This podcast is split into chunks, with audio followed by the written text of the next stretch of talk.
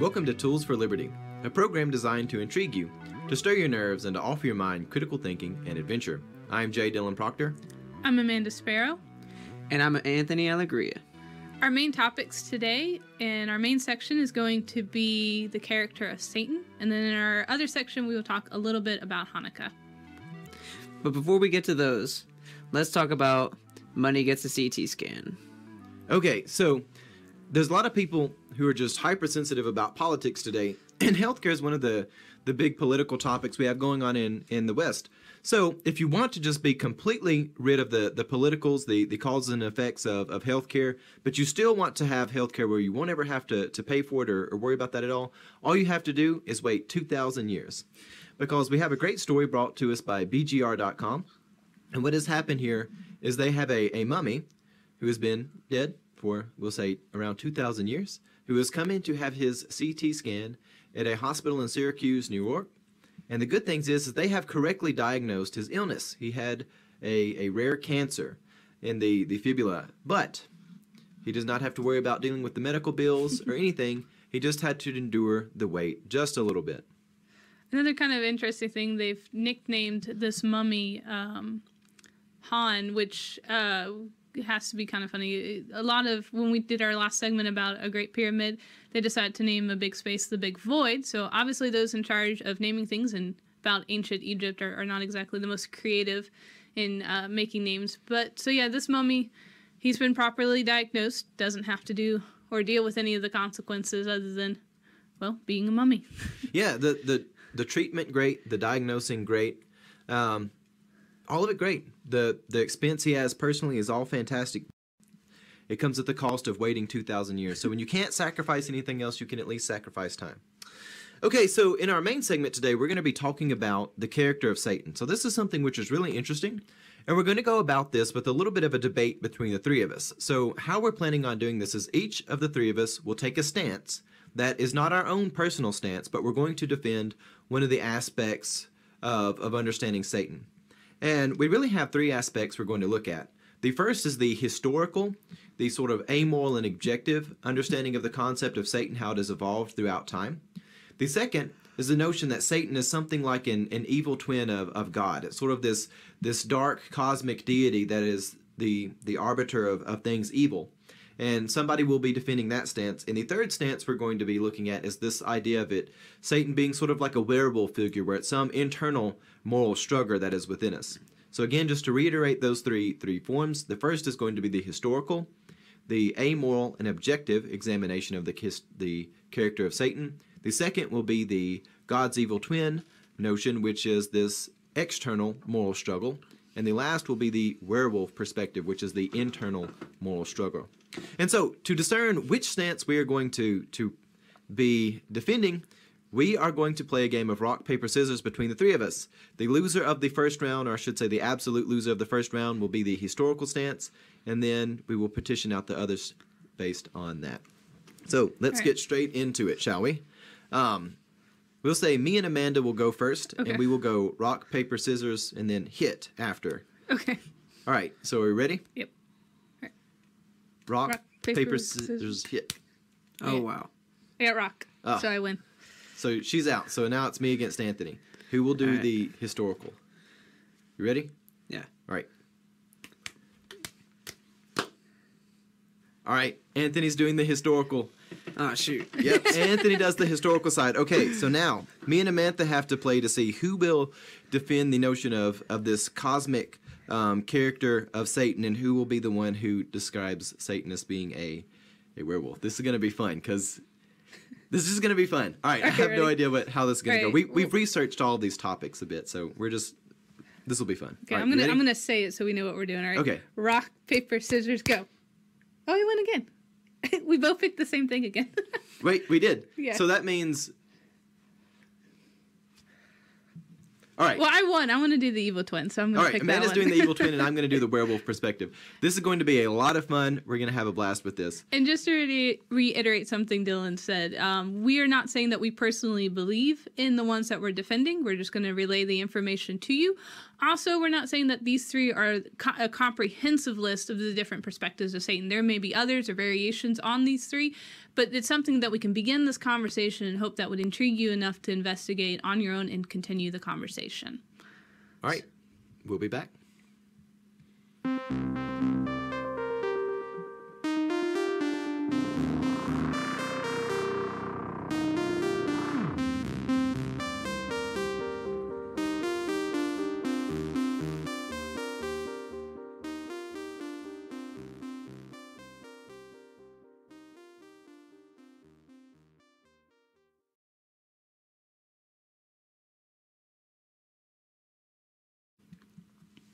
For our main segment today, we're going to be talking about the character of Satan.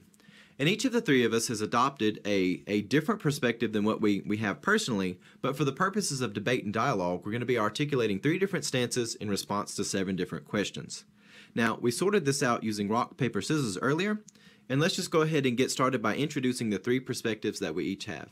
Anthony, from the historical perspective, I'll be taking the historical perspective, which looks at this situation from an amorally and objectively view.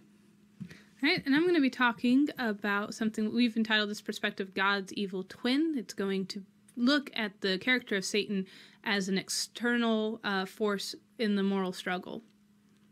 And I'm going to be looking at this from the, the stance of the werewolf, which says that the, the language of Satan is a metaphor for the purely internal struggle we have as people. It's not an external figure, it's not a, a godlike figure, and it's not something which is necessarily historically relevant because it's something that is found inside each and every one of us, this moral struggle we all have. Now, again, we're going to look at seven different questions all of these perspectives are things we can find in, in theology and they're substantiated by different things in scripture. And we're each just going to make the case as we go through this debate and dialogue. So question number one for each of us to answer. Who is satan? We can look at the language of Hebrew and see that he is the abstract accuser, or in Greek, the diabolical one. And so we can look at this and see that it's really just an abstraction of what uh, what people would consider other evil people. It's like, all right, this is the accuser, you know, and Satan has also evolved from infamous figures such as King Nebuchadnezzar in Isaiah 14:12. And I can read for you here where it refers to him. You will take up this taunt against the king of Babylon, how the oppressor has come to an end, how his fury has ended. And within the context, it reads later on, How you have fallen, you have fallen from heaven, morning star, son of dawn, you have been cast down to the earth, you who once laid low the nations. All right, and so then looking from the evil twin perspective, um, we would read those same scriptures and hear the same stories, but instead of seeing purely a historical character, we would say that there was an external force, that this uh, creature, uh, supernatural person, um, instigated these instances, and especially the passage that Anthony just read uh, where he says that it is a referring to a historical character, we would say that this is the beginning of where we get the idea that uh, Lucifer, who was once once an angel of God, was kicked out of heaven.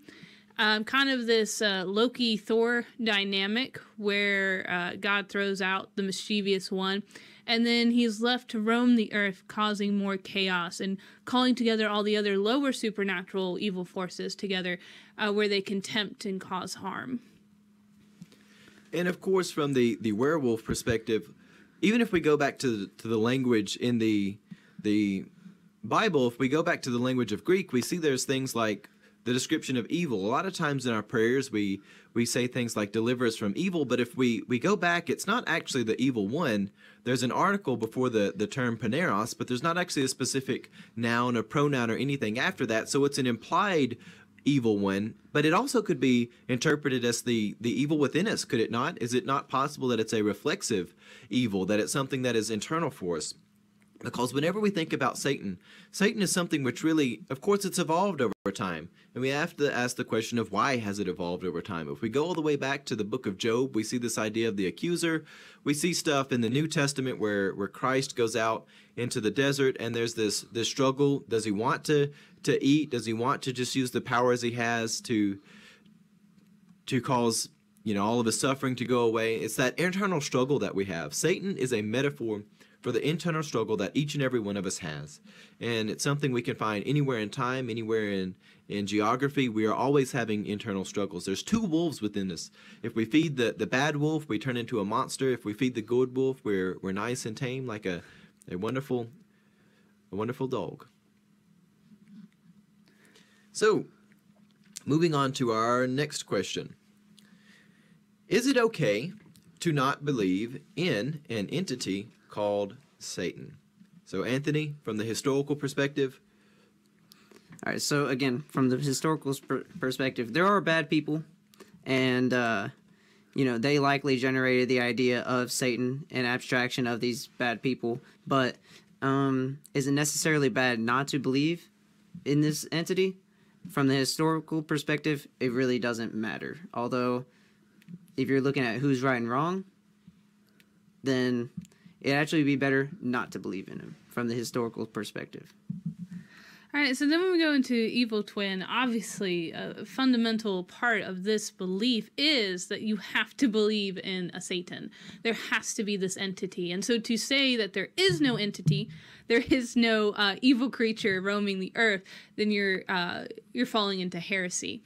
Um, and we see that the the language of the uh, Diablo, the, the diabolical one, that even though we might, some of these others would try to explain it away in the historical or, or psychological um, struggle, is that th- it's still the source of that struggle, the source of these evil people is ultimately this evil one, and that is Satan, Lucifer, um, the, the king of angels. And so this person has to exist in order for there to be this reality in which um, these things happen. And so we can also see this in, in a simple question. If there is no devil, then why in our scripture are people being exorcised? Why are there interactions? You know, uh, Dylan referenced Jesus' temptation in the desert. There is, there seems, there is this character that is tempting, that is asking these questions, that is prompting the struggle that is in Jesus. And of course, from the the werewolf perspective, um, Amanda's right. The scriptures do tell us this, but we know that people are more complicated than they are self-aware. What if we we go back in time, and and we don't have the language to describe psychological phenomenon. We don't have the the understandings of mental health, and this was just the way that people tried to to speak about the the internal struggle. I mean, they they weren't as great as communicating, perhaps, as we were today. So so sure that language was there, but maybe they just weren't as and they weren't as well articulated as we would hope for them to be. Their their language wasn't inclusive enough to to articulate concepts, so they just conceptualized all these these different things in in abstract deities and things uh, of that nature. Again, going back to the the heart of this perspective, it is an evil within us. Sure, the language might suggest something else, but we have to ask: Did they have language for articulating anything else? And you know, if they don't have words to say that that this is a internal problem and the only way they can conceptualize it is by by talking about the devil then then that's what it is And for our next question is there is not an article of faith on Satan. Why? And just to describe, uh, explain what an article of faith is, in case uh, you're not familiar with the Church of the Nazarene, article of faith is kind of the basic beliefs. There are 16 of them in the Church of the Nazarene. There are basic beliefs that describe the theology and the philosophy of this denomination. And we do not have one on Satan. So, to Anthony, with your perspective, why don't we have one? Okay, from the the perspective that I'm that I'm taking, which is a historical, objective, and amoral perspective, it really doesn't matter um, whether or not there's an article of faith based on this. Again, objective and amoral really has nothing to do.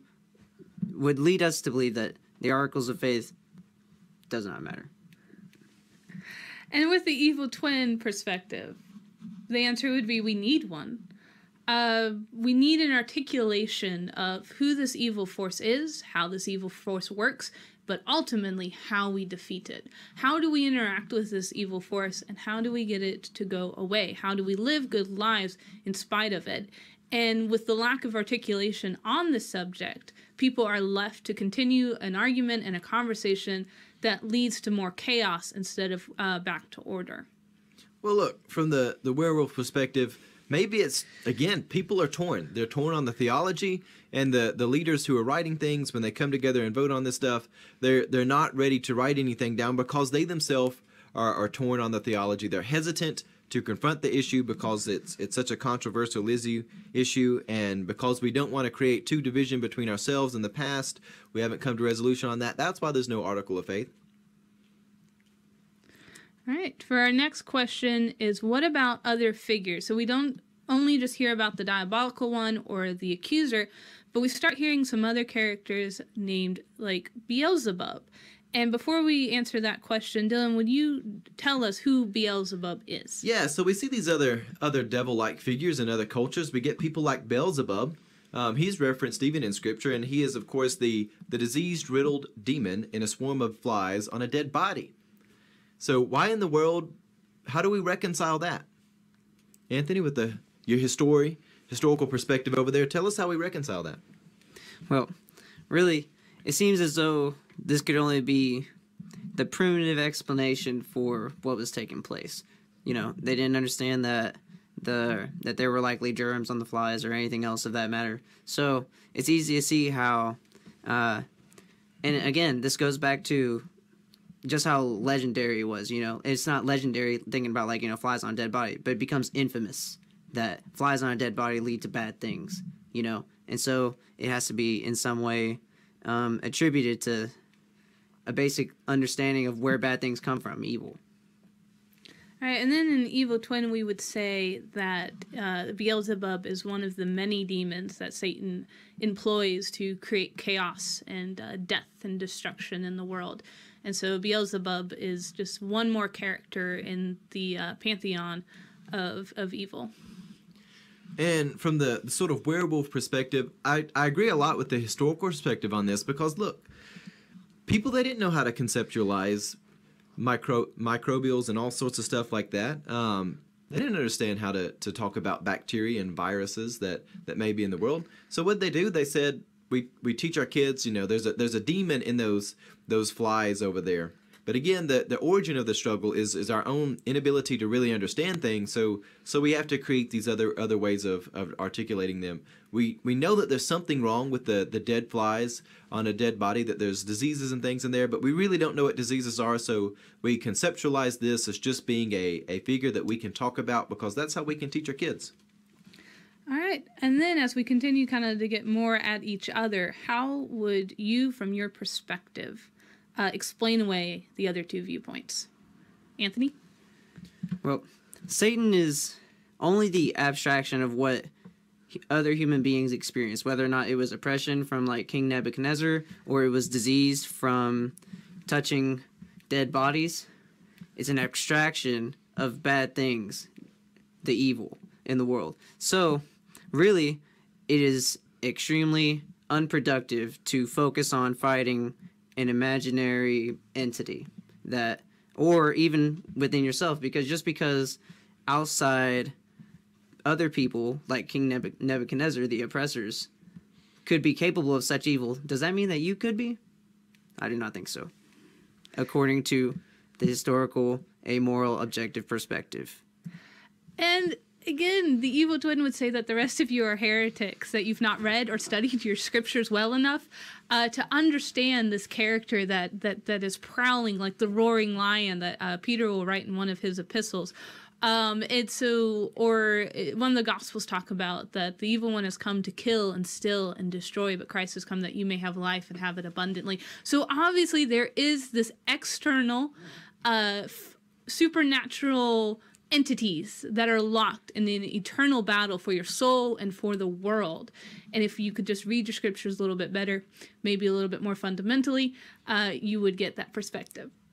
And of course, from the werewolf, I've got to say, if you're going to be historical only, you you've got to recognize that people have have some sort of battle within themselves. Not everybody is intrinsically good. In fact, no one is intrinsically good. Some people are good, some people will behave badly, some people will be nice, some people will be monsters.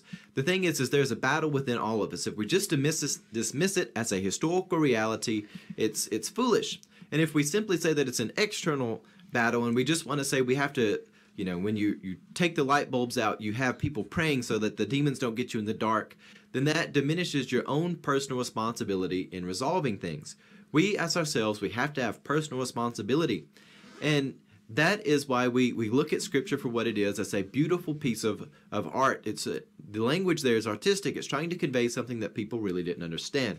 So that is the that's the problem with with the historical thing is because it, it removes ourselves from the story too much and if we say it's external, then that also it removes ourselves from being personally responsible in it. So our final question is this: Does your view on Satan challenge people to live their lives, and if it does, how? Well, from the historical and amoral and objective perspective on this, really, it does not matter. But it is extremely unproductive to focus on non-existent issues. If you're constantly fighting yourself or something that is external and not there, obviously you're wasting a whole lot of your time from this perspective. And how does viewing Satan as a external entity change our lives? Well, we can all say that the child who you know stole the cookie and says well satan made me do it maybe that's a little bit childish. But still there's an external external force that is tempting us that is creating environments in which it is easy to do evil.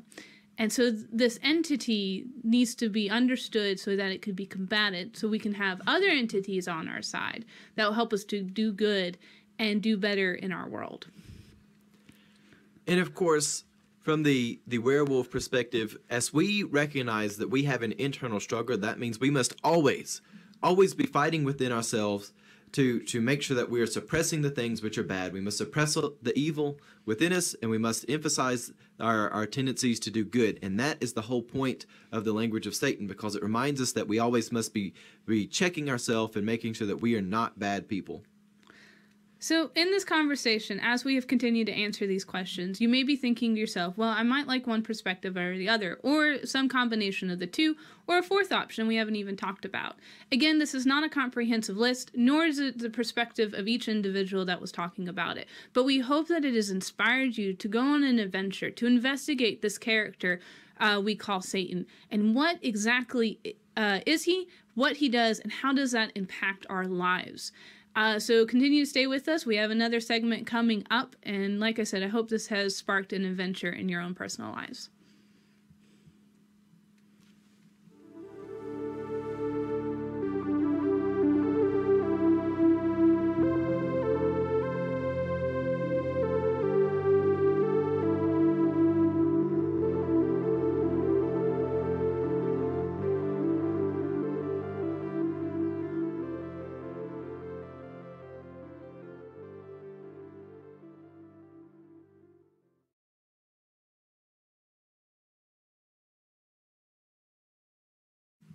All right, well, I hope you enjoyed our conversation.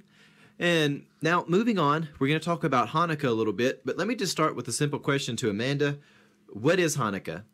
So, as you can see by my lovely sweater that my mom got me as a Hanukkah gift, um, I'll be our resident Hanukkah expert for today. Uh, just a real disqualifier I'm not Jewish, either culturally or religiously, uh, but uh, my family and I practice some Jewish holidays. So, what is Hanukkah? Hanukkah is the celebration of light or the festival of dedication. It's actually referenced in John's Gospel real briefly, so we believe Jesus probably celebrated Hanukkah. Um, and what Hanukkah celebrates is the revolt of the Maccabees. So this happens during uh, the Greco Empire. It happens after um, Alexander the Great. So he ruled, he had some religious freedom for all the people he conquered. The guy after him was not so lenient and actually outlawed Judaism. So the Maccabees, a group of brothers, came together and revolted against the Greek Empire. They were able to get the Greeks out and to restore Israel. And when they get back to the temple, which was pretty well ransacked, they have to have light, holy light, that is uh, lighting the way for the rebuilding of the temple. As they're doing this, they realize that there's only enough oil for one night. However, they decide, let's just do it and we'll wait and see. And it takes about eight days to purify a new thing of oil. Miraculously, the one little bit of oil lasts for eight days. And so that's why we celebrate Hanukkah for eight days. And while candles and light are vitally important to the celebration, also why we get to eat uh, food cooked in oil as we celebrate the little bit of oil that lasted eight days. Another important symbol of Hanukkah is the menorah, which we'll have a picture for you. Menorah just means uh, candelabra in Hebrew, but what is important about a Hanukkah menorah or a Hanukkiah is that it has eight branches representing each of the eight nights, and then a middle one, which is kind of the, the ninth one, that represents the little cruse of oil, and then you use that to light the other eight nights. So that's kind of a really quick, brief review of what is Hanukkah. And interestingly, if if I'm not mistaken, we can find all of this in the, the book of Maccabees, which most people won't find in their Bible if you open them up. But if you have a Bible which includes the Apocrypha, a lot of uh, Catholics and, and high church affiliate with the, the Apocrypha. But if you, you go and you purchase a Bible which has the Apocrypha in it, you'll find the, the Maccabees stories there in some additional books in the Old Testament. So why do we celebrate it? Okay, so like we, s- I said, Hanukkah is a Jewish holiday. It's also a minor holiday, so it's not as important as Passover. Most Christians don't celebrate Hanukkah. I would imagine probably very few of them do because it's not a holiday that um, is talked about in our Protestant scriptures. And other than that really brief reference um, in John, we really don't know much about it. Uh, but so why celebrate it? And I think there's kind of two great theological um, ideas that come out of the story of Hanukkah I want to share real quick. One of this is that the story of the Maccabees was being told or was happening around the same time that the story of Daniel was being told. Now, if you look in your scripture, Daniel talks about the Babylonian Empire, but it has some great emphasis when it is being told and retold and written down during the Greek Empire. And there was two theological perspectives during this time. One was which which was taken by the scripture of Daniel that said, just wait on God. God will free his people. And the theological emphasis for the people who were following the Maccabees was get up and do something. You are called to action. And as these two theological emphases were kind of at war with one another in the midst of the, the actual war that was happening, the story of the Maccabees ends with a reminder that even after the people won the revolt, it was God who provided the oil to last for eight days while they rebuilt the temple. And the celebration of Hanukkah is not a celebration of a war or a revolt, but a celebration that God ultimately is the source for hope, deliverance, and life. And so I think that's one of the really good reasons to celebrate Hanukkah. A second emphasis is this the story of Hanukkah happens in the time that Christians will kind of, when we talk about our Old Testament or New Testament, that this happened in between the Testaments. Uh, some people would even say during a time where God was silent. And this is a really interesting perspective, I think, if we have this, because we would say, well, you know, with the closing of the New Testament, God is silent now. But what do we hear in the story? Even when everyone was saying that, that God was not happening, that, that deliverance was not happening, there were no more great kings or prophets or judges, God is still delivering God's people. That hope is still happening. And so the celebration of Hanukkah is this wonderful reminder that no matter the darkness, the light has come and the darkness cannot overtake it. So I'm just sharing some brief things about Hanukkah. I hope that you explore it more. To learn more about it, there's some really great fun things like playing with the menorah, eating latkes, and opening gifts for eight nights. But it's so much more than all those things. It is a reminder of who our God is and who we are called to be. And of course, the dreidel. I don't know how Amanda hasn't mentioned the dreidel yet, which, of course, not to, discredit Amanda, Amanda is way more informed on this topic than I am. Um, unimaginably more. So, but anyways, the if I'm not mistaken, and, and she can correct me on this, is the dreidel not a tool that was used when it was illegal to to teach a lot of the the Jewish tradition and things? They would play the game, and they could use the the letters when they would land and they could teach based on just how the thing would fall. But then when soldiers or what could come by, they could say they're just playing a game or gambling or something. Exactly. So uh, basically, the, the basics of dreidel is you spin the top, whatever side is up, you do an action. But while the people were studying in secret, they would study, and then as soon as they saw a soldier coming, they would spin their top because it's an easy, simple game, not a lot of setup, and they could say they're they're gambling. The letters on the dreidel uh, are the first letters in the phrase "a miracle happened there." Unless you get a dreidel in Israel, which will then say a miracle happened here, and it's really fun. You can uh, win candy, is what you usually um, kind of gamble with. Well, that is great information. Thank you much for that, Amanda.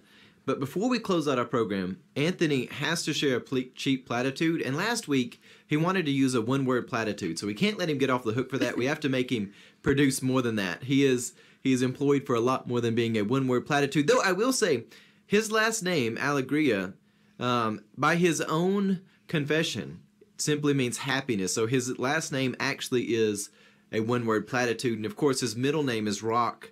That is actually a thing in reality. His name is Rock Happiness.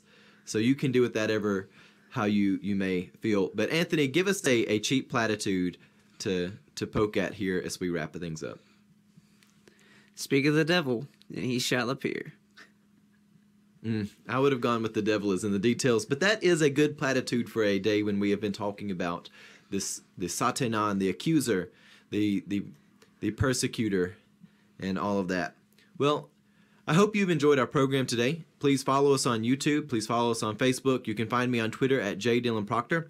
I think we're actually going to try to put together a, a Facebook and Twitter poll on your disposition towards Satan and using the three perspectives we had today. But please do subscribe to our, our YouTube channel. The biggest thing you can do to help us out is really just share our content. And on that, have a blessed day.